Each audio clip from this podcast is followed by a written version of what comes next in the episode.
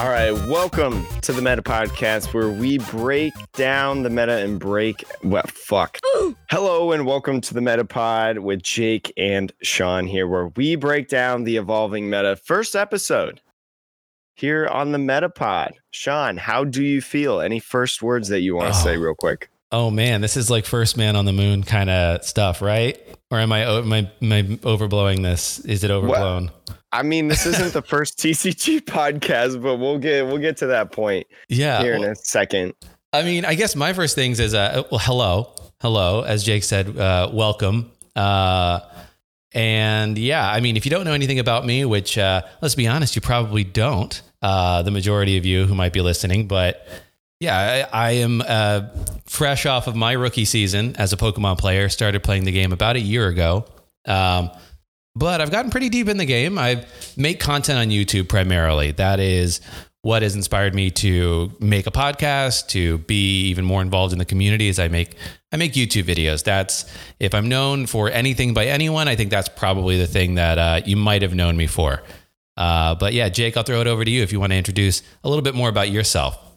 Yeah, so my name is Jake. If you guys have heard of me, you've probably heard of me and seen me stream on Twitch in the early morning, as some people will call it, from like that 8 to noon area on Twitch. I do the Pokemon trading card game just about every weekday. Um, just hanging out, having a lot of fun, um, learning the game, especially. I've been playing competitive for almost a year ago right now, right after NAIC 2019. Um, last year is when I kind of made the jump into competitive on a day to day basis and started going to league and really breaking down, you know, the meta at the time and finding out matchups and things like that. So, but I've been playing casually for about a year and a month now. Started playing like right after Unbroken Bonds released. Um, so Sean and I, in both situations, our rookie season was kind of uh, ended, but we both make content, two different types of content mainly, but um, we like to think that we eat enough of the meta and watch enough content that we kind of know what we're talking about, understand, and can bring some value, especially when it comes to a podcast. Yeah, I think to that point, this is our first podcast. Nothing is set in stone. If in any course during this podcast you have cool ideas, thoughts, things that you want us to talk about, cover, uh, reach out to either of us uh, on our individual Twitters, or you can also reach out via this podcast Twitter, Metapod TCG. Just just putting that out there from the very get go. We are open to all of those thoughts and opinions. yeah i don't i don't know what else to say what are we Yeah. talking about now oh yeah the uh the metapod you may have heard you may have heard this name on a podcast before but sean um kind of tell the kind of tell the history the the lore you might say about you know this podcast's name Yeah, I mean, as you as everyone out there probably can imagine, uh, the name is pretty self-explanatory. Metapod. It's we're we're clever, right? It's super clever. It's so clever, in fact, that um, a bunch of people have thought of a similar name to this in the past. You may be familiar with them if you've been a part of the game longer than uh, Jake or myself. So I'm going to pour one out to uh, to those homies, the people who ran the Meta Podcast on Twitch, the people who ran that Meta Podcast. Um, there are a number of other podcasts that either had very short runs, maybe they were awesome ideas in people's in people's minds, and then for whatever reason they couldn't continue. But pour one out. I think it's it's kind of uh it's beautiful in a way that that this is a name, the Metapod, and it's a Pokemon that symbolizes metamorphosis and transformation. And uh, and then here's us just sort of carrying this beautiful idea, this name forward in podcast form in our own way. i'm not gonna lie though i think the uh this podcast in general this meta podcast um, has the prettiest hosts in my opinion. So I think I think that's another thing that we have on people. So uh, no no beef though, no beef. But I think that we're the prettiest. That's right. We have faces for radio if ever anyone did. It's funny because I was actually a radio host um, a couple years ago, so I would say that all the time that I have a face for radio, and it still holds true. Still holds true. All right. Uh, well, enough about us. That we've talked about us. We've introed us enough. I think we can jump straight into probably what anyone here might be listening for, uh, and that is the first topic of the day. That topic is Infinity Zone. Um, now, this set was officially released. I want to say maybe a little over a week ago. You may have already seen a bit of this set, but I think I just want to chat, Jake, with you about a few of the cards. Not every card. This is not an in-depth set review, but just a few of the cards in the set, and um, you know what you're most excited about, and how you think Infinity Zone, and maybe even this mixed with some explosive Walker um, mm-hmm. callbacks, how that coming in Darkness Ablaze may affect or change the upcoming meta. Because I think this plus maybe one or two other random um, promo cards this will be the last big set drop that is going to be encompassed in Darkness Ablaze. So we have a pretty full picture now of, I think, what Darkness Ablaze will uh, cover. So I guess we can just sort of jump into it. I'm looking down the list here on Pokebeach. We will have a link in the the show notes as well if anybody you know doesn't know exactly what cards are referencing. But uh, here on Pokebeach, uh, I think you know a few of the main cards that I wanted to talk about. Um, for me, a lot of people are hating on this Drednaw VMAX. I think Drednaw VMAX, though, actually, like, yeah, the lightning weakness is awful. But, but we are coming into this will be illegal for us, standard legal after rotation, right? And mm-hmm. so things like e power are going to rotate. Um, does Tapu Koko Prism Star rotate as well? No. Is Tapu Koko Tapu Prism Koko, It's from Team Up, yeah. Okay. And the rotation is Team Up on. Okay, okay, cool. So yeah, so we will have some things like Tapu Koko, Prism Star. Um, Thunder Mountain is Lost Thunder, I believe. Ah, okay. So then we also lose uh, the the Thunder Mountain. So in some ways, I do think that there is an opportunity for Lightning to start taking a bit of a backseat. Mm-hmm. Um, but we all know Boltund is great. Yeah. So you like, love Boltund more than anything. Yeah, I, I clearly love Boltund. I keep playing it, even though I probably shouldn't. I don't think it's a good card. I don't. I, I mean, I think Boltund's a good card. I don't think that Drednaw's good. No, I really don't. I mean, so for me, like, yeah, it's a coin flip to do 240 damage, which isn't great. But no. we do have the stadium coming out that lets you redo coin flips in Explosive Walker, I believe. Yes. Um, and so I think that will make coin flip decks maybe a little more viable. And if you combine that with the fact that look at its HP, right? It takes 30 less damage from attacks already. That puts it at 350 HP. It has mm. a hmm. four retreat cost, which means you can use buff padding, which will not rotate. That's in team up. So That's buff true. padding adds another 50 HP to it. So you're looking effectively at a 400 HP Pokemon that, if you can manipulate the coin flip, does a consistent 240 damage for three energy. The only thing I'll say about that is like the 400 HP Mon. The thing that I think about immediately was is Copperajah. You know, mm. people people were super excited. Copperajah, you know, it's got all this support from metal to buff the buff the HP effectively in defenses, and look how much Copperajah's played. yeah, no, that's a good point. That's a good point. Copperajah does not see play the same way. Now, yeah, there's an and I think that water has less support though. Water has less support than than metal, metal does, in my opinion. I mean, you, you have know? metal saucer, that's true, but we also have Frosmoth. Yeah, but Frosmoth, like you look at Frosmoth now, like how many how many effective decks can utilize Frosmoth? I think Frosmoth is held back by the fact that lightning is so strong in the current meta. Right. So, like, if I'm, why would I play? I think you're absolutely right. Nobody wants to play a water deck, even Inteleon, which, you know, the energy denial that Inteleon has is no doubt, we'll get into this later, but it's no doubt or like a strong point, right? Mm-hmm. But the lightning weakness, and you're giving up three prizes with that when Pikarom is, you know, arguably a top three deck. That's just not, it's not an acceptable weakness anymore. Mm-hmm. So I do agree that like currently nobody is playing Frosmoth decks to success. That said, I do think a negative of Copperajah VMAX is its main attack requires four energy, not three. So in terms of powering that up, that's a lot. That takes a lot. That's true. I guess it's a little bit harder, but I'm still skeptical. That's fair. I mean, hey, look, and, and the only the other good thing I'll say about this is the 400 HP mon that this is does not require a GX attack to get there. That's true, yeah, because you use LucMetal to have it in the active, and exactly. So you're you're having to bench a LucMetal, which, like, let's be frank, LucMetal, aside from its GX, is a suboptimal Pokemon in the current meta. I would say. So Tell uh, that to our topic later. Oh, I mean, hey, the, I would say like outside of its GX is suboptimal. Yeah, yeah, yeah. Um, but anyways, like I do think Drednaw, like it really depends on the lightning decks, like for that viability. But in my opinion, like that's a deck I want to explore. Maybe I have a problem with pet decks. I probably do. and this is one of them. I think personally that there's a better water Pokemon in this set than Drednaw. All right. All right. And it Let's go into it. It is Dracovish.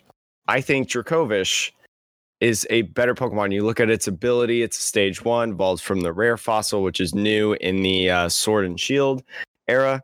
But Primal Law, the ability, if this Pokemon is your active Pokemon, your opponent can't play any Pokemon from their hand to evolve their Pokemon, especially when you look at us having. Um, actually, I actually don't know the in- interaction. Does the Unified Minds Fossil Research Lab work? I don't believe so. I think it's Pokemon that evolved from unidentified fossil. Now, if it says that, I'm screwed. But it's still an interesting card that I think is pretty good when we move into a meta where the big, beefy attackers are evolutions. Yeah, I agree. Like, yeah, like if you're playing this deck, this is a really interesting stall tactic against Dragapult VMAX, Eternatus VMAX, whatever other VMAXs might come out. Hmm And like 120, 120 is not that great. And then you look at three, three energies, still not great. But you never know how much more support we're going to get in terms of the future, in terms of damage output, things like that. But I mean, I like the concept of Dracovish. Um, I'll be interested to see though, to your point about unidentified versus rare fossil. Um, this is where like my own inexperience with the game over the years doesn't help. But Mhm. like, has has the unidentified fossil card always been called unidentified fossil? I think it has. Isn't there like an unidentified fossil in like the fossil series? I, uh, I believe so.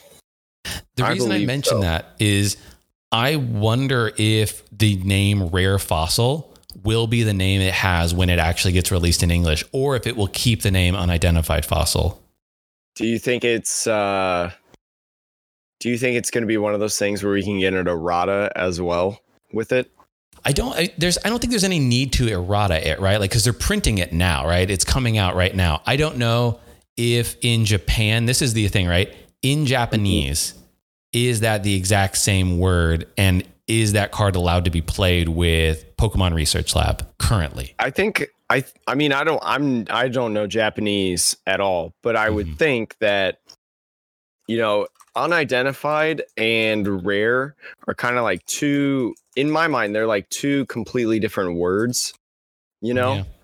And if it if it was like if They're it was like un if it was like unknown or less com, yeah, they're not synonyms to your point. So so I don't know. I just I personally don't feel like I feel like they're going to be different translations, but Well, I, think, to that point, unidentified fossil. I don't. I think unidentified fossil was not. Um, because I'm looking on Troll and Toad for. I don't think it was a an old time thing. I think it's a like a Sun and Moon era thing. okay. I Well, could then, be yeah. wrong. If this is just a new name for those fossil pre-evolutions, Mhm. um, then it could be interesting. I my main concern there is that we'll get to rare fossil. Actually, we can just talk about rare fossil now. Rare fossil. If I just go down here, um, they did up its HP. It is a 70 HP trainer card now, as opposed to I Mhm. think previously it was 60 HP. Um, that certainly helps it in terms of like your opponent potentially trying to snipe these cards away. Uh, I do worry though with this type of deck of like, okay, if you want to make a Dracovish deck, you need to stop your opponent from evolving probably early game, right? Yeah, you have to. You have to go first. Well, yeah, and so you need to make sure your opponent can't evolve. You want to go first, and so like, is this card like in terms of running this? There is no easy item search, right? You're gonna play this with Skyla. Like, if you don't get this in your opening hand, and you can't play a supporter going first, do you see what I mean? Like that could actually be a big problem. Like I can do a Pokemon search easy. I can't get a trainer card search that easily. Although there is, I'll say, digging potential, and this is a perfect segue because we have cards like Dedenne, but also arguably like one of the best cards from the set. Would you do you know where I'm going with this? Oh, I know where you're going. I'll would you, would go you there. agree that this might be one of the best cards in the set? Yes. Okay, it is Crobat V, a dark type Pokemon. A lot of you that maybe I've been playing for a while, maybe you're coming back into the game, you're like, you know what, I think I want to play Pokemon again. This is Shaymin EX. Um, so once you put that card from your hand onto the bench, the Night Asset ability activates and you draw until you have six cards in your hand. The only difference is that you can use one Night Asset ability per turn. So it's not like Shaymin where you can Shaymin three times in a single turn. Hashtag Donk Decks. But um, with Crobat, you can only use it once. Thank goodness. But that's still a little bit of digging potential. You know, you talk about um, hands where you can get down to like a one card hand, and that one card is Professor's Research or Dedenne Change. And uh, it could get you a little bit more digging, which is nice because sometimes all you need is like one or two more cards. I think the question for people will be do they play how many of this do they play versus how many Dedennes do they play, right? Like Mhm. does your deck find itself with a very small hand where this is a useful card or do you find yourself with like you know four or five cards in hand but you need to get rid of them because you need to see new cards in which case crobat v is actually not that valuable if you already have a hand that you can't whittle down a little bit so I, what i think it does is, you know bring into the equation though is it i think it makes uh, you know competitive players think about the choices they make when deck building, right? Because like Mhm. it's easy to just say like, oh yeah, you know, you need draw power, just throw Dedenne in. But maybe there are some decks that will benefit more from Crobat, and there are some decks that will benefit more from Dedenne. And then you also have the other, you know, uh, you know, the other thing on the table, which is like with combos Zacian out there, ADPZ, all these other decks that are adding extra prizes. Uh, Dedenne is just a great catcher away. There is no great catcher for Pokemon V cards just yet. That isn't a supporter, obviously. You have Boss's Just- Order. Yeah, it's just boss's orders and Pokemon Catcher, which nobody's playing Pokemon Catcher now, really. Right. So, like, you know, this Crobat V is at least protected from one common method of, you know, I've lost a countless number of games from a great catcher play on ADPZ or Combo Zacian. And like now, this, you know, at least gives me a little bit more peace of mind when I throw this down onto the field to be like, okay, well, if they want to get this Pokemon off my bench, the odds are they're going to have to play their They have supporter to use turn. boss's order. Yeah. Exactly. I think that this is interesting in the sense of there's a lot of there's a couple decks right now that like would rather shuffle. So like you see decks that play a heavy count of Cynthia. I hmm. think when you talk about like how how this uh, card is going to be incorporated, I think those decks because Cynthia rotates when these cards become legal. Um, Crobat V is essentially essentially going to replace Cynthia almost because like the reason that you play Cynthia is because a lot of your cards are just very valuable and so you don't want them to be thrown away um, off of a research or something. So again, use Cynthia. This is kind of that same concept of like I don't want to throw all this stuff in my hand away, but I do want to see more cards. So um, it's obviously not perfect because like Crobat doesn't shuffle it in Mhm. and then you draw six like Cynthia does, but it at least um, it at least has that opportunity to draw because we have a lot of discard effects. I feel like right now, like cards that um, that utilize that discard. You know, you look at fire decks and they have fire crystals, fiery flints, Yeah. um, a lot of ways to just discard things. You talk about quick ball as well. Um, tag team supporters, whether it's Guzmahala, because let, let me tell you, Pikarom is going to need it. I think Guzmahala, Malolana, things like eh, there's a lot of different things. yeah, I think Mallow and Lana is a great example because as more and more VMAXs become relevant, I think this idea of moving into a two shot format, Mm-hmm. which I think currently a lot of, um, you know, the format is leaning towards two shot a little bit more with Dragapult and with things slowing down a little bit in the format, I think. Like when it was all ADPZ and Sword and Shield, like one shot was the game. Yeah. But as things move to a two shot, yeah, Mallow and Lana becomes a really, you know, powerful card comparatively. And something like Crobat, to your point, you're getting your your hand is is is three cards less when you play Mallow and Lana. Um, and like something like this is a perfect way to stop yourself from like, you know, thinking, oh, can I play pa- Mallow and Lana and then just have a dead hand next turn or not? Now, I suppose you could have the exact same thought with Dedenne, but to the point you were making earlier, sometimes you have resources in hand that you can't afford to get rid of.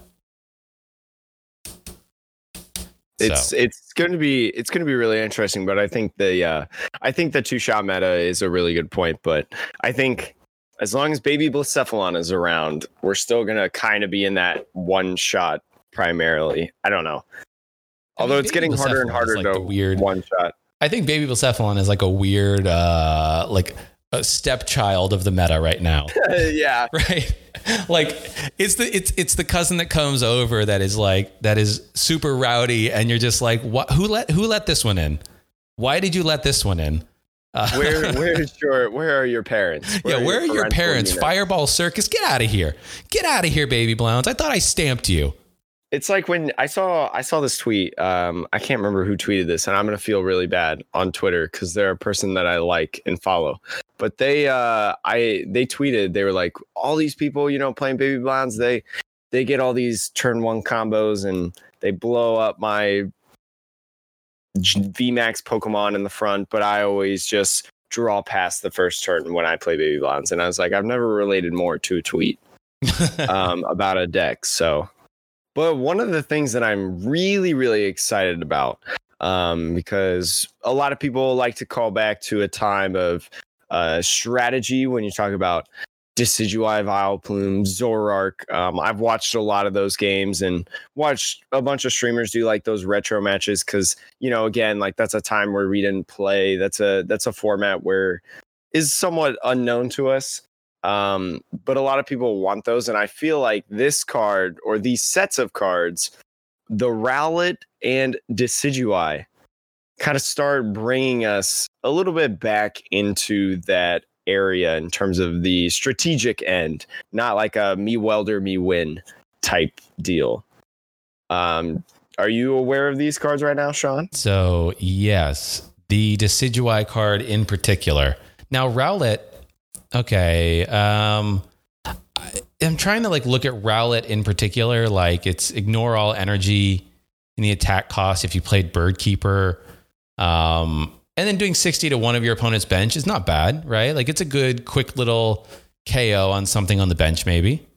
Well, it's and not only a good KO, but then you look at um, some decks right now like Combo Zacian. If you look at decks like Spiritomb, um, I've seen some Japanese lists that if, that have evolved the Spiritomb lists, and they are using the Rowlets right now, where it just starts out as like a little bit of chip damage, you know, because again, we get to the point of like Drednaw stuff where Pokemon are so high HP. You know, you're you're definitely with a deck like Spiritomb if it wants to survive um, it's gonna have to multi-shot some stuff. So as long as like Pikarom's around, you know that Duskmane Necrozma, Necrozma and Combo Zacian is real good because you can just hit a Pikarom regardless if it has Big Charm or not, and then you can knock it out um, with that Zacian or whatever. Like this is kind of that same effect, in my opinion, with the Rowlet. Um, but the Rowlet, the Rowlet's good. It could be used in several areas, but then the Decidueye, yes, like you were mentioning, cam- forest camouflage is the ability prevent all damage done to this Pokemon by the attacks of opponents Pokemon V and Pokemon GX. And when I first read this card, and this is just to my uh, inexperience as a player, I was like, ah, oh, Pokemon V, like Pokemon GX, like, ah, that's all right. Like it's not that great. But then Twitch chat, Twitch chat, the 200 IQ chat that I have, shout outs to them. Um, were telling me that this also blocks like VMAX's tag teams because if you think about it, Pokemon Pokemon GXs tag teams are GXs. They're just labeled as like Buzz yeah. M- Buzzwole and Pheromosa tag team GX. So like, and then the Pokemon V's as well. They also block the VMAX. I yeah. I was told. Yep. So that's that like accurate. That's like a wow moment in my brain where this is like, okay, okay, this could be interesting. Yeah, I think, um, and this is a, a similar attack. I think Hoopa There's a Mhm. Hoopa in old formats. Like I'm not really familiar with it, but I keep hearing people say this is Hoopa, but Mhm. this is stage two Hoopa, right? Yeah, no, the the Hoopa basic Pokemon blocked GX and EX Pokemon. Um, I'm not sure what the ability is actually called, but that's what the effect is. Um, I think this being a stage two. Look, if you there's gonna be somebody who breaks this deck. There just is, right? Like the same way that there was one person who broke Obstagoon at a big tournament. And then for a little bit, Obstagoon was a actually viable choice at competitive events because yeah, it it really it did a really good job at addressing the meta, which is basic Pokemon. Um, I think Decidueye in many ways is actually stronger than Obstagoon because it doesn't rely on you attacking. It just Agreed. has this ability, just straight up. It has this ability. If you don't have any way to get around it, you you lose, right? You just lose. mhm. Um, so in that respect, I think it's better than Obstagoon, but I think it might suffer from the same problems Obstagoon suffers from, which is it's a stage two Yeah, and you can just have a bad day, you know? Um, and it's a stage two that evolves from pretty weak Pokemon with, you know, I, I don't think fire weakness is actually as bad as everyone keeps thinking it is because look, look, look at the meta right now. Fire the is fire the fire Pokemon just one shot everything anyway. exactly. Fire doesn't care about weakness. Don't worry about fire weakness. You make it easier for them, sure, but they're going to get you. Yeah, baby Blowns me, welder me, win. Exactly. So I don't think that the weakness matters, but they are pretty weak Pokemon. And yeah, we have Rare Candy, we have Rosa. Uh, that's just the Obstagoon engine in many ways. Mhm. But uh, yeah, I think the biggest thing with this will be you probably want to play this with some Pokedolls so that you know you can buy yourself turns to set up. Um, and yeah, you got to just make sure that you're not playing other things onto the bench that give up prizes. I mean, I'm gonna be the one to break this deck. I'll tell you right now, because Rowlet, my favorite Pokemon of all time, for sure. Um, I think one thing that's important to note. I think one thing that's important to note. Dragapult VMAX's first attack does go through this. yes, So because that's all uh, all effects. Yeah, well, I'll Oh, prevent all damage, but its first attack is shred, and it says ignore all effects on your opponent's Yes, active. that's what I was saying. Yeah, yeah, yeah. So I think that, you know, Dragapult uh, VMAX, I wonder if we will see a return in any form of Keldeo GX.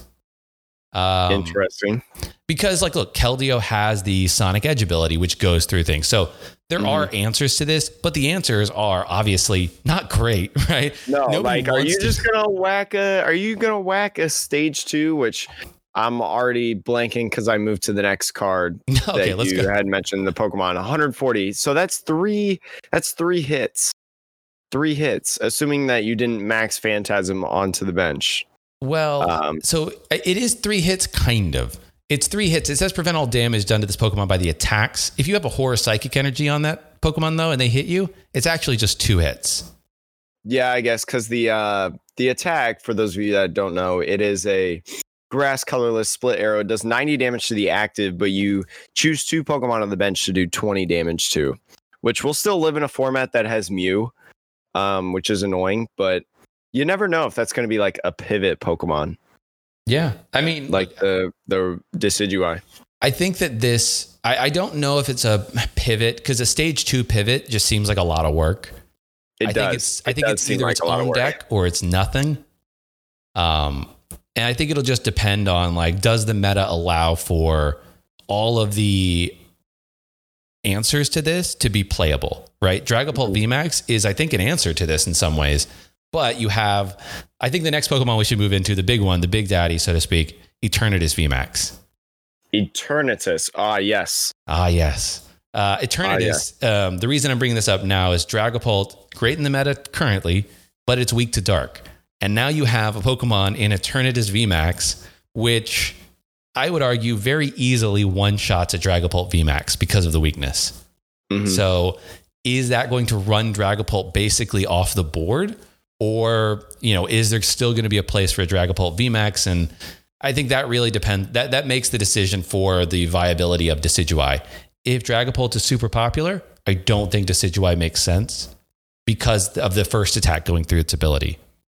For those of you that don't know actually what Eternatus VMAX is, um, it has an ability called Infinity Zone. If all your Pokemon in play are dark, you may now have eight dark Pokemon on your bench and can't play any other type of Pokemon. So essentially, um, if you if you have this deck and all your Pokemon, you have like two Crobats, you have a Weavile, um, Sableye, Tyranitar, Obstagoon. I'm just throwing out dark Pokemon. The new Um, slow Slowbro V.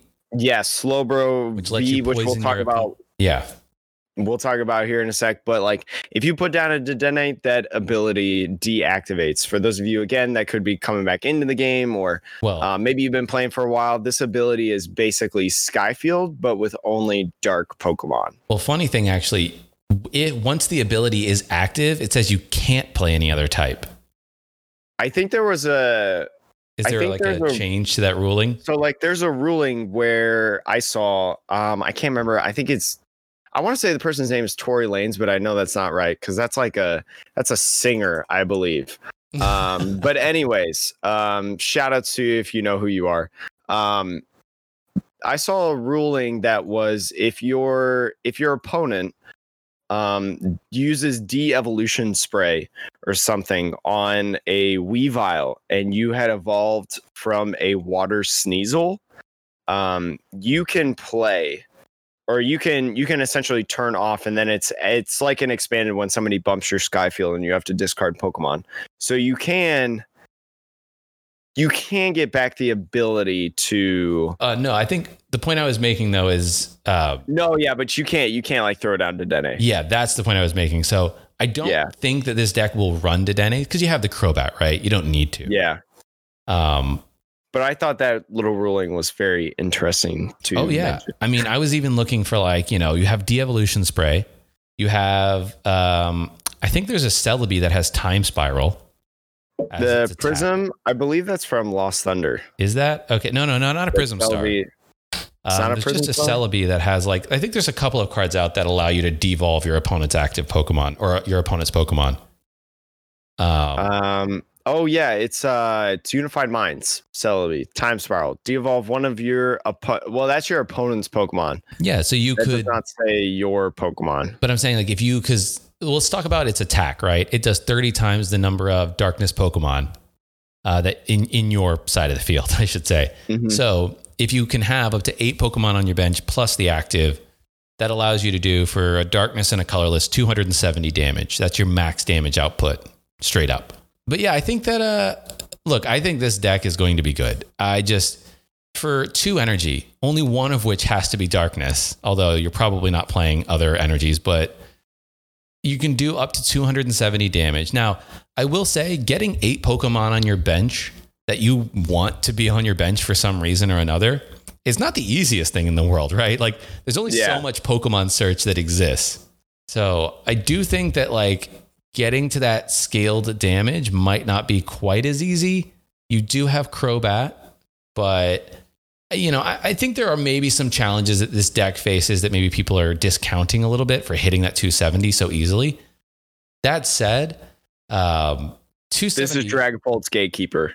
yeah, hundred percent. Like you don't even need all all eight Pokemon on the bench to beat Dragapult. You need to hit 160 damage, which is basically five. You need a normal sized bench to beat Dragapult. That would be five and this on the is bench. and this one. is another another point you know you talk about you talk about uh a two shot format earlier in as we were talking about this you know what if dra- or eternatus decks just say all right I, maybe I don't want to focus on just dark Pokemon. Maybe I just want to, uh, maybe I want to throw in my Dedennes and stuff and do a little chip damage. I don't know, um, and kind of knock around some Pokemon for multiple multiple attacks. I don't know.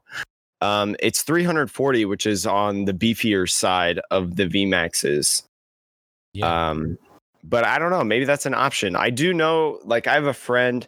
Um, I'll mention him by name because he deserves the shout out. Bedov, um, Bedov in our Twitch chat and in our Discord. Um, he has been playing a lot with the um, Darkness Ablaze cards and trying to build decks and stuff. But as of right now, he says that Eternatus really feels like it has the dark box effect where it just feels like super clunky and you know you're you're ticked off because half the time you can't even get it to work um, but dark box is a deck that people love and people will keep trying you know you saw saw like henry brand play dark box in the limitless qualifier um, not too long ago and i mean i think dark box is actually one of my most viewed deck profiles even though i did not have like a great video in terms of like actually battling and getting wins. So people love the deck. People, somebody might make it work. I don't know. I mean, look, I think if Dark Box is ever going to work, like Pokemon at this point, I think is thrown as much as they can throw at Dark Box because you have, you know, Eternatus VMAX now. You had the Weavile from Unified Minds. You have Dark City. You also have this new Darkness Energy, which uh, oh yeah, it's you know as long as this card is attached to a Pokemon, it provides darkness, and the retreat cost is now zero. So it's like Pokemon is trying real hard to make darkness work. And this is one where I think that if I'm looking at like, okay, when you make a set and you make several sets in a row, they're evaluating we need darkness to be good because it needs to be a clear counter to Dragapult if I'm a game designer. So mm-hmm. you build drag I think Eternatus, and I think you have some idea like there is a way to build this deck that will work to some degree. Now, look, these game designers are not the competitive scene. They cannot know every single outcome, but I think there will be. I think this is finally a moment when dark decks are going to be, you know, viable in the format. So if you have that darkness, uh, you know, secret energy, uh, now is the time to start, you know, breaking that out.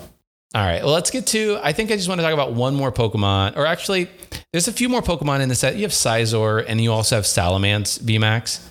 I personally think that those will be viable in some form, um, but uh, you know, I don't know if they're going to be game changers. Uh, I don't think they're going to be game changers, to be honest. Yeah. At least looking at Salamence, I mean, Salamence is colorless because we don't get Dragon anymore, really um, in terms of dragon support. So Salamence and other dragon Pokemon can move to different types. This one opting to colorless. Um, and it's all colorless energies. So you could use it with Welder, all those different energy accelerants that we have. But uh, lightning weakness.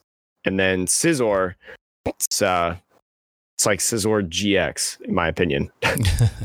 I mean, it's. I think Scizor could be interesting um, it does have like a not terrible attack for 90 for only two energy, which is not bad, right?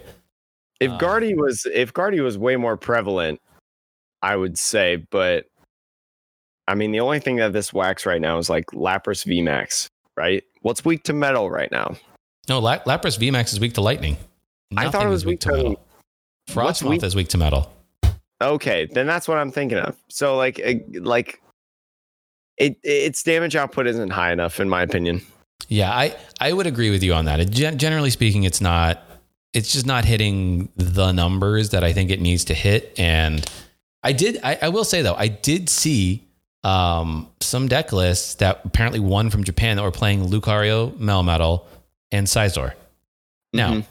Who knows how big that tournament was? It's literally like week one or two out there, so it's a moment of like, yeah, new stuff always wins because people want to play the new stuff. But I don't know if that, you know, grain of salt with anything. Then you have that like surprise factor. Exactly.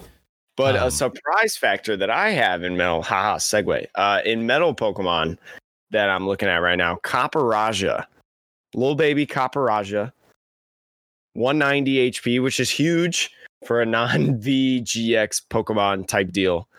Um, has the ability antibacterial skin. Pokemon can't be affected by special conditions, but what's really spicy is the attack. So you look at it's a four energy cost, which is meh, but metal, metal, colorless, colorless.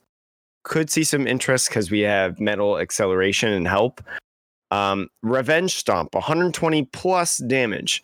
If any of your bench Pokemon have any damage counters on them, attack does 120 more damage. I think this could be really cool somebody's going to figure this card out. That's just my take. I don't know. I just if if you really needed a like say you want to play metal and Decidueye is a big thing, right? Mhm. I think this is great. Decidueye literally puts damage counters on your bench with its sniping ability. So Yeah.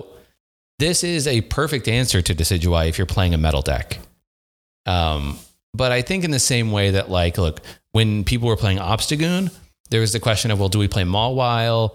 I even experimented with like the Copperajah from Sword and Shield, um, playing that in my ADP Z decks.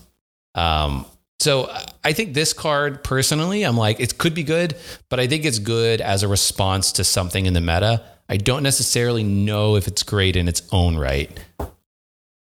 I mean, it's not going to be its own deck, but it'll still be it'll still be peaked into the the metal archetypes. I feel like. Very well could be. I mean, the special conditions, especially. I think that that is like, you know, if you're not going to play Cobalion, then like you probably might want to consider Oh, something it's like much. this. I think it's better than Cobalion. Oh yeah, yeah. Cobalion's Cobalion is just prizes. a uh, yeah, it's two prizes. It's the bench sitter. At least this can do something.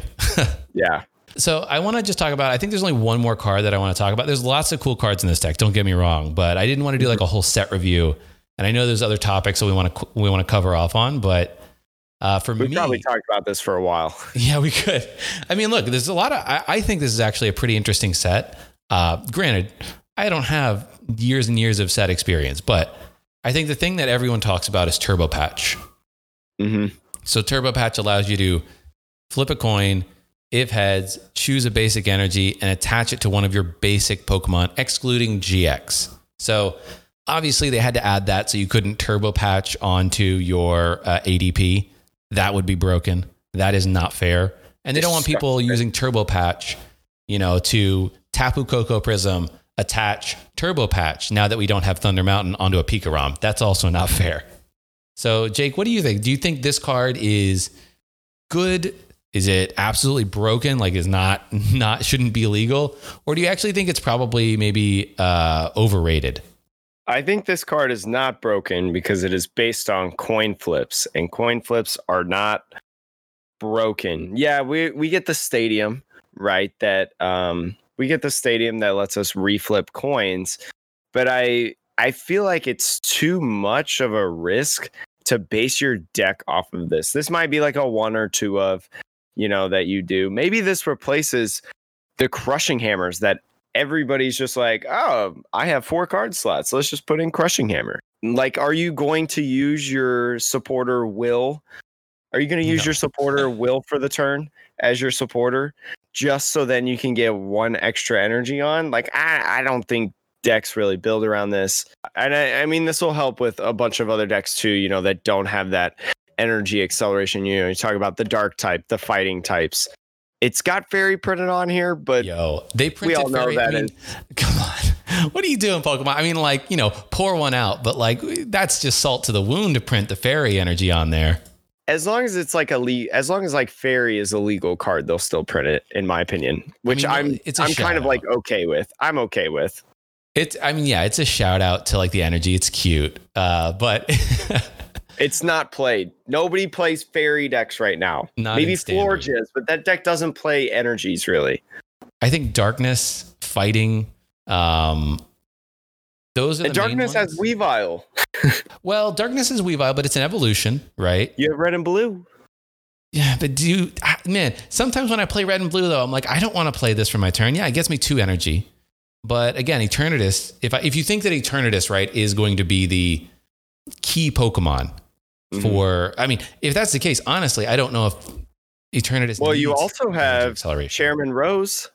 Yeah, Chairman exactly. Rose shoots up to two basic energies from your discard pile and attach them to one of your Pokemon. Yeah. You know, you could spend a turn putting putting uh using red and blue to discard energies or any other of the discard effects in the meta right now. You know, maybe you got to research, but like I think that I don't know. So I mean, your point is that like it seems like most of the archetypes have enough acceleration, uh, with you know a couple of outliers here and there that maybe rely on stage two. I think I think really the only one that doesn't have the energy acceleration is fighting. If your deck doesn't have a form of energy acceleration, this card could be, you know, a coin flippy, unfortunately, but a coin flippy way to do that. So I think it will see play in decks that don't want to make space. Like Inteleon VMAX is another example. Inteleon VMAX doesn't need Frosmoth, right? It's a Mhm. control style archetype. So something like this probably helps you set up another Inteleon VMAX on the bench. Um, you know, without, you know, I I think so. I think there are certain archetypes where this maybe does make sense. Uh, but to your point, I don't think it's broken. I agree with you. No, I mean, I hate crushing hammers and I hate coin flips because I always lose. I agree with you on that. It feels like coin flips. I'm like, uh, uh, why do I even bother? Mhm. All right, so I think that'll be it for like the Infinity Zone chat. I mean, is there any other like specific cards you really wanted to focus on? I mean, the only one that I want to mention is Bird Keeper. Um, switch your Pokemon if you do draw three cards. Yeah, I think that's pretty good. Great switching no, effect. We've seen some Pokemon that like have the ability that's like ignore all energy costs, so it's almost like a Catter Day. Um, if you play bird, if you play the Bird Keeper card that turn, you ignore all all energy costs from certain Pokemon. So, um, I think it's going to be really good, especially because you know we come into an area where switches like everybody's playing four of Switch now um, especially because Jirachi is still a thing. You know, we have scoop up nets, we have switches, we have Mallow and Lanas. Um, maybe in terms of like your small one prizers, they play Bird Keeper Tony instead of like a Lana. Um, because they're gonna get one shot by just about everything in the format anyways. Um, so yeah, it could be it could be really interesting. I could I could see it. Especially when you talk about like Spiritomb. I think Spiritomb could play it. yeah. I don't play a ton of Spiritomb, but like, I think Spiritomb does suffer from the I have cards in my hand I don't want to discard. Yes. Um, whether that's like your special energies or your hustle belts or whatever. So like Four research, special energies. right? So like your researches are not really so viable. You don't want to put Crobats on the bench because your whole point is being a one prizer deck. Mm-hmm. Um, so yeah, maybe like a bird keeper as a way to like make sure that you have a pivot between those turns. Um, and it Get draws you those jinx out of the active that Yeah. you started. Um, all right, let's uh let's move over now to current competitive landscape, eh? All right. Yeah. Yeah. Yeah. Yeah, yeah, yeah. Let's let's chat about uh the Neil Pie, the Sunday Open that Neil Pie runs. Um, All right. Yeah. For any of you who aren't familiar, Neil Pie, uh, awesome, awesome dude. He runs this Sunday Open. He's been doing it ever since like quarantine basically started in some form or fashion. And over the last few months, it has really grown. So it's, I think, in my opinion, like one of the premier weekly tournaments um, that, you know, people play in. Mm-hmm. Especially now that the limitless qualifiers are done and over for the um, for the average person. You know, if you didn't qualify, this is your next best competitive thing, in my opinion. Yeah. And so, like, you know, it had this week 100 and what, 42 or something like that? 140, 144, I think it was. So, Either way, it was 140 plus, the most they've ever had. I think last week they had 135 yeah. as well. So like they keep breaking, they keep getting more and more people. And you talk about the different people that did it today, you know, Celios Network, Azul, you know, those are some big names to jump in and um kind of talk about this and get more people to do it next week as well. Cause it is on Sunday. Sunday's a big uh relaxing day for a lot of people. This is, I think, a tournament that I personally look to. I know that you look to it as well when you're thinking about what to play in the next week's tournaments. Yeah. Um, or just like my local leagues when I'm thinking about playing. Yeah. So if we look at like how how things did this week, uh, I don't know.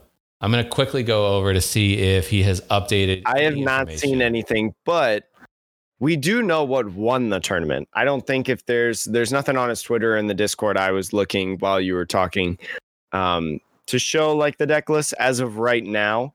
Um, I usually retweet that stuff or like or something. So check me out on Twitter, atrocious Jake. But we do know who won. It was Mellow Magikarp, Kevin Clemente, the kind of the maker of the Spiritomb Ultra Beast that was uh, played a lot in the in the last limitless qualifier and now playing the Luke Metal Zacian. Now, this is a deck that has seen a little bit of play when you talk about the big events, especially like the limitless qualifiers. You'll see people place like within the top um 24 or something the last couple tournaments with the LucMetal Zacian because it has such a favorable Dragapult matchup. They use Max Phantasm with your metal frying pans, your full metal wall GX. They're literally only doing while you're blocking 40, you're doing they're doing 90. So I you're think- blocking 60 minus oh no, yeah, 20. blocking 60. Yes, that's right. Minus 20 for the resistance on LucMetal. Yeah. So you're literally that's what 50? Yeah, they're doing 50, 50 for a max too. phantasm. That's Yeah. disgusting. Especially when it plays two Mallow and Lanas and an Eldegoss. And I can tell Oh. you from experience, this was another deck that I was when I was running my ADPZ back in the Sword and Shield format. I know, old old timey, but but like I had a LucMetal in my ADPZ build that I was going to take to Toronto because it also has a favorable matchup to Pikarom. hmm Because getting like having them forcing them to like try to stretch that little bit more to knock out a Zacian or your LucMetal or whatever, the Duskmane Necrozma works in it. The fact that you can get rid of a bunch of energy, look, Pikarom can recover from that. Don't get me wrong, but making them recover from that is a huge advantage, right? Like they just can't flood the board with energy. You know, in that case, that means that their bolt Bolton is not as powerful. So, uh, you know, it has a favorable matchup against Dragapult. I think it has a favorable matchup against Pikarom. And it has a favorable matchup in the ADP Z mirror or even a Zacian combo mirror or even a Zacian combo. Yeah, Zacian combo it has favor because Zacian absolutely cannot one shot you. Like you don't have to worry about putting a metal frying pan on your Zacian now, which is very very nice. You just kind of have to worry about it on the uh, LucMetal. Yeah. Well, even The even Luke then, fine like too. yeah, I mean, I, I after I said that, I was like, wait a minute, that's 260. so like, it's it's very nice. And then also you talk about like another reason why I feel like because a lot of people will say like, baby Blowns, you know, baby Blowns is so good, baby Blowns is so effective. Baby Blowns has fallen off a little bit because you know people are people are definitely teching against it. You look at it within the top 20 of the limitless qualifier um, the other weekend, there was only one baby blown within the top 20, and that was 15th. Because people are playing plants, people are playing stamps, people are just finding more Tapu Mhm. the the quad. No, nobody's playing quad Fini, but like the Fini tech as well. There's a lot of uh, there's a lot of people taking against it. So I think that it put Lucario, Melmetal, Zacian in like a perfect place to be able to excel in what right now is the meta. I I don't think, think uh, it does. The only thing I could see with this deck that would scare me is I look at this build and I say to myself, this might be a bit bricky sometimes. Um, and that's not a criticism of, of Kevin or anything. I just think that the reason you put three acrobikes in a deck like this is because you know that this deck can suffer from bricking, right? Like, yeah, you have your researches and your Marnies, but A little bit, but it's also an easy way to like get energies in the discard as well. I mean, I suppose. I mean, Acrobike getting energy into the discard, like you only run 11. I think Acrobikes and things like Baby Blowns or Firebox, like your likelihood of hitting that energy to the discard is pretty high uh, Mhm. because you're at so much more. So I think that is a, a nice bonus. But my, I look at this Acrobike and I think to myself, when he was testing this, that's the one thing. Like, if I'm not going to put the Denny in here, I need more draw power. And like when you're Mallow and Lanaing, you're not drawing. When you are bosses ordering, you're not drawing. And even honestly, when you Marnie, the amount of times I've Marnied myself out of anything, you know, is just as many times as I've Marnied my opponent out of something. So Mhm. I think that to me, like, if I was to look at this deck, I'd say, like, I do think it has a favorable matchup with the majority of the top decks in the meta. I don't know, though, like, how this would fare against something like Spiritomb. I mean, it kind of has somewhat of a favor, right? Because Full Metal Wall Yeah. um, blocks the ability for Spiritomb to one shot your Zacians. So you guarantee you guarantee that two shot, um, which is huge because with Zacian you want to try to even out that prize trade as much as possible because you're not playing the Jirachi or anything like that. In terms of Jirachi Prism, you are playing Stellar Wish Jirachis as most decks are, or as a lot of decks are, I should say. But yeah, I think I think it kind of makes it a little bit more favorable in my opinion. yeah. I mean, I think you're absolutely right. Like, they, they don't have a one shot against you. So, you know, a deck like that, like, yeah, you have to go through maybe six prizes, but the, the, and you have Mal- Mallow and Lana to save you Yeah. between turns. And yeah, like I don't really know uh, if I'm thinking about this deck in the meta. I know people have played this in other limitless qualifiers. Eric from Rare Candy was a big proponent of this LucMetal Zacian builds. No, yeah, it, it peaks up there, but it's never like the oh my gosh, look at how this deck did. Like it's always like been peaking in there. Like, oh look, this place top 20. It's had a couple spots in there. But I think it's interesting, right? Like if this deck, you know, it wins a big tournament, obviously Pikarom, Dragapult, um, Combo Zacian are not going away. But mm-hmm. if something like this becomes more prevalent on tournaments in the Players Cup or on the ladder or in future tournaments, um, what yeah what what is the counter to this in the meta if there is one like how does like this deck clearly was okay it did decently but it was never like a top deck if it has a favorable matchup with all of the top decks does that in and of itself make it a top deck what is its weakness i think you talk about you talk about abilities art or not abilities art. It's not even Zard yeah, Firebox. anymore. Firebox. You know, you talk about Baby Blowns because Tool Scrapper is a card, right? Like Kevin played it, and it's good for like the um combo Zacian with the metal goggles. Takedo Seki, I believe, is how mm-hmm. you pronounce his name.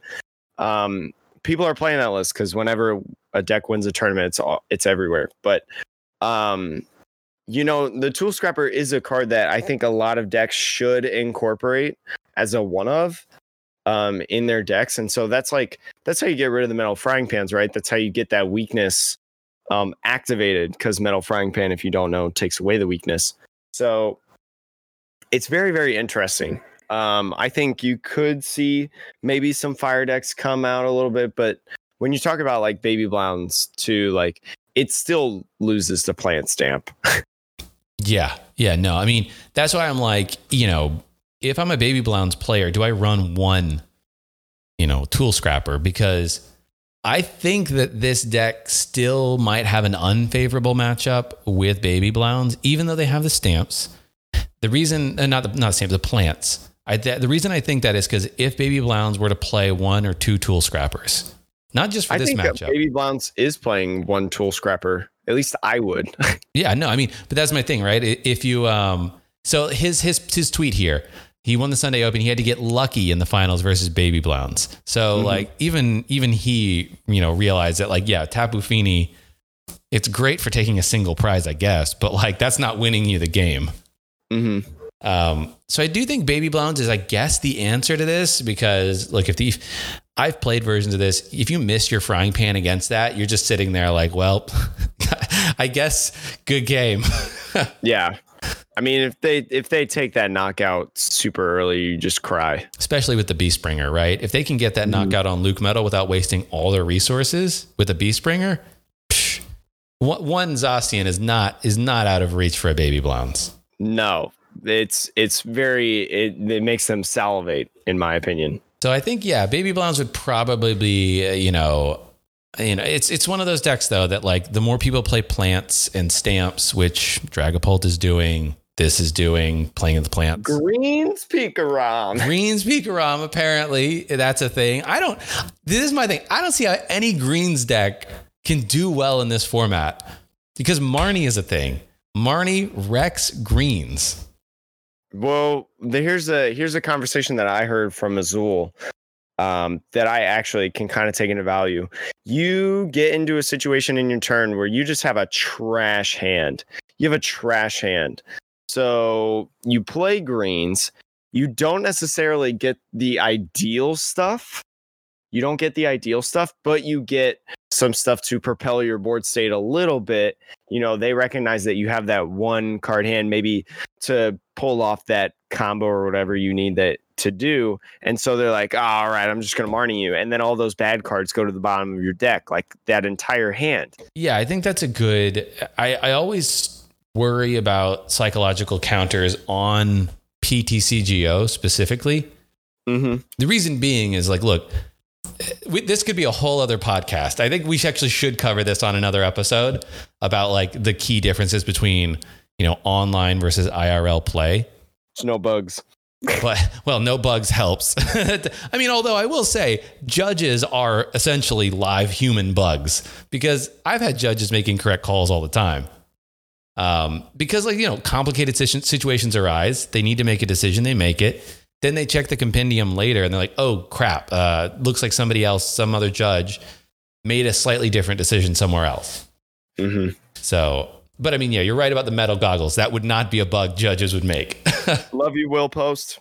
Uh, but I will say that, like, yeah, like the idea that you can bait your opponent into making certain moves via a greens deck, where they're like, oh, you went and got these things, but you didn't get another greens, or you didn't get, so you're making them think about it. I just, I wonder. Or maybe you do grab another things. I don't know. Maybe you do grab another greens. I mean, you could. I don't know if you want that on the bottom of your deck, but that's a good point about like baiting your opponent into doing something that greens allows for that kind of mind game. So it's it's just interesting. I think we're in an interesting place where like we haven't even like looked up. We're not even in our final form of the meta. I mean, I hope not, man. Like we still have a few. We still have a few. Uh, a couple months to go before the next set. So Mm-hmm. You know, I, if we're in our final form, I think this is going to be just as bad. I don't think this is as bad as the Sword and Shield meta was because that meta was done and dusted by February. Uh, I did not like that meta because it was no. either ADP Zacian or Cinccino Mill. That's yeah, it. it was bad. That's all it was. So I guess we can get into. I think that's it for um, the NeilPi. Uh, like you said, we don't have all of the decks that were played, but we do have the winner. I think that does tell us something. So mm-hmm. Uh, Especially because it was a deck that people probably, if you were to ask people, what do you think's going to win? I don't think people would have said LucMetal Zacian. Oh no, no, yeah, that's that's definitely an out of left field uh, pick. Mm-hmm. Well, I'm going to say then, like, I think that kind of wraps it up for for this episode of Metapod. Uh, yeah, hopefully the, the, conversation about the new cards and uh, the current state of the format is is mm-hmm. helpful for y'all. For y'all, um, before we go, I think I just wanted to also call out there's also a lot of stuff going on in the world right now. Um, if you live in the United States, you're um, undoubtedly aware of this. If you live outside the United States, you probably are aware of this even still. Uh, but what I'm referencing is um, all of the protests, um, you know, that started because, uh, well, it started as the catalyst was the the murder of George Floyd. Uh, but obviously, uh, the reason behind them is, you know, the systemic racism in our country, uh, particularly particularly by you know the authority figures in our country, which are you know the police in many ways. Now, this isn't meant to be a political discussion, but what I would say is you know our community does strive to be inclusive in many ways. I know that not everyone in the community necessarily is, but I think it's a good thing to strive for. And in that pursuit, I think um, a good video that you should check out. We'll put it in the show notes um, Robbie, uh, who goes by Rainbow Rocket on YouTube. He's a former Pokemon player. He doesn't really play as much anymore, but he's out of the Florida area. He made a really great video talking about, um, you know, players of color in the Pokemon trading card game, his experiences over the course of, I want to say it was 10, 15 years of play from when he was a kid to an adult. Um, definitely check that video out. Uh, if you want to hear someone who, you know, in this community, um, you know, telling you about their experiences as a person of color, as um, an active player and a and a uh, content creator as well. Yeah, yeah. I, I, don't think he currently plays anymore, um, but he was a, a long time player. So I think his, you know, it's it's really good. I think to get his opinion on that stuff. He made this video obviously as a response to all of the recent events. So Mm-hmm. Definitely check that video out in the show notes. Um, I just think it's important whether or not you agree, disagree with whatever is going on in the world. Um, I hope that we can all agree that the community that we are a part of, the Pokemon community, should be an inclusive one um, and should be a supportive community. And, you know, perspectives like Robbie's are important for ensuring that our community stays supportive and inclusive or becomes supportive and inclusive for people if they don't feel that it currently is. And being able to being able to keep that inclusivity right? Because if we if we keep hearing about these experiences because you know I'll I'll just say like in my area you know uh, we don't have many people of color um, that play the game you know whether that's kids whether that's adults um, just don't show up to our local league. So like even though like I would consider our league inclusive, if someone were to come in, you know, we'd be accepting of them. We'd consider them like any other person that would join in. Um, it's still something that we need to to know and in order to keep the keep our community as best as possible because regardless of not even just race you know you talk about religion sexuality gender um because i mean you you could even then go into the conversation of women in games whether that's like esports or trading card games or whatever like there's there's a little bit of a problem there. There's some there's a lot of bad eggs that hate that area but we we need to keep it as inclusive inclusive as possible. And as a as a white male personally i think that this is a good video to watch because like i did not have the same experiences as robbie did um in terms of like growing up because i just recently got in this game and stuff and so like he brings some points that i was not aware of in terms of like how um, people of color grow up and how like parents support the trading card game and stuff. So um, I think it's something that you really should watch and be aware of.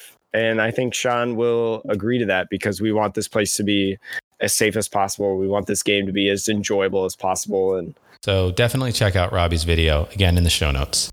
So, for those of you that don't know, this is coming out at noon. I'm announcing this at 11 on my stream on Monday. I'm doing a kind of like rest of the month fundraiser essentially, um, where we're uh, raising money for the LGBTQ Freedom Fund, um, which helps people of color and then also um, in the LGBTQ community. Um, so that's going to be something that's really, really awesome. We're not just doing it like a fundraiser where you just donate and that's it. Um, I have put together several designs with my artist Doodle Damon. Shout outs to him. He works very, very hard. He's awesome. I love him. If you need an artist or whatever, commission him. He's great. Um, there's different things like stickers, um, mugs. I'm gonna have t-shirts, hoodies. Um, products are gonna rotate every single week for the rest of the month. Um, we're doing it off Stream Elements, who is awesome. I know many people that are partnered with Stream Elements. They love the site. They recommend it. It's easy. Um, and it's going to be really cool. The design is a Kecleon. Um, Kecleon, if you do not know, is a chameleon Pokemon. Very, very cool. But the cool thing about it is this was originally going to be for Pride Month because I I'm I fully support Pride Month and the LGBTQ community as an ally. Um, and so I had a bu- I had a couple of these designs of different flags. You know, you have the, the the flag that everybody thinks of, you know, the rainbow, the gay flag. Um, you have the bisexual, you have the transgender flag that a Kecleon can hold, but it, there's different designs in the sense that because Kecleon's a chameleon, um, there are some Kecleons that have the same color as the flag, which I think is really, really awesome. And um, whether you're an ally, whether you're a member, or you, if you identify in the LGBTQ community, um, I think it's a really cool thing and it's going to a really good cause. I've never done a fundraiser in terms of this. This is something that I've wanted to do for a while, but have not been able to do in my personal life um, through like the NCAA and stuff, just because of the limitations that they have, especially right now. So um, this is not a bag on the NCAA, but I I wanted to do this because I can't do it there. Um, we're not the biggest community, but it goes to a great cause. If you're interested, um, I'll be sporting it all month, and yeah, that's all I have to say about that. So, yeah, link to Jake's uh, Twitch channel where all of that is going to be happening is going to be in the show notes as well link to Sean's stuff is going to be in the show notes. Uh, you better put that in there. Well, I mean, I'll put my link in there, but I'm not doing. Uh, I'm I'm not doing an awesome fundraiser. So uh, put definitely. your put your YouTube in there. Put your Twitter in. I mean, you should support Sean. Support, support Sean. Support support each other. Uh, but I think yeah, that is gonna that is gonna do it for this episode. Thank you, Jake. For joining me on this uh, wonderful adventure, the first of hopefully many, many episodes for Metapod. Thank you, Sean, for inviting me to this adventure because this was all your idea. He's the, he's the 200 IQ brain. Uh, we'll, we'll see about that. We'll let we'll let the people decide the uh, the IQ after they listen to some of my opinions on these cards and meta. But mm-hmm. um, yeah, but, thank you all for listening. Um, we will catch you in a future video. Uh, remember to subscribe if you like this stuff. Um, this podcast can be found on a variety of different podcast platforms. Hopefully, it's everywhere by the time this comes out. But uh, if not, just hold tight. It should be everywhere soon. Um, mm-hmm. And yeah, let us know what you think. Reach out to us on Twitter. Again, those links and everything will be in the show notes. If you have any thoughts and everything for uh, what we should do with these episodes moving forward, thanks again for all the support on this first video. Uh, sorry, sorry, first first podcast. Wow, it really is a first. uh, thanks again, and we will catch you all in a future episode.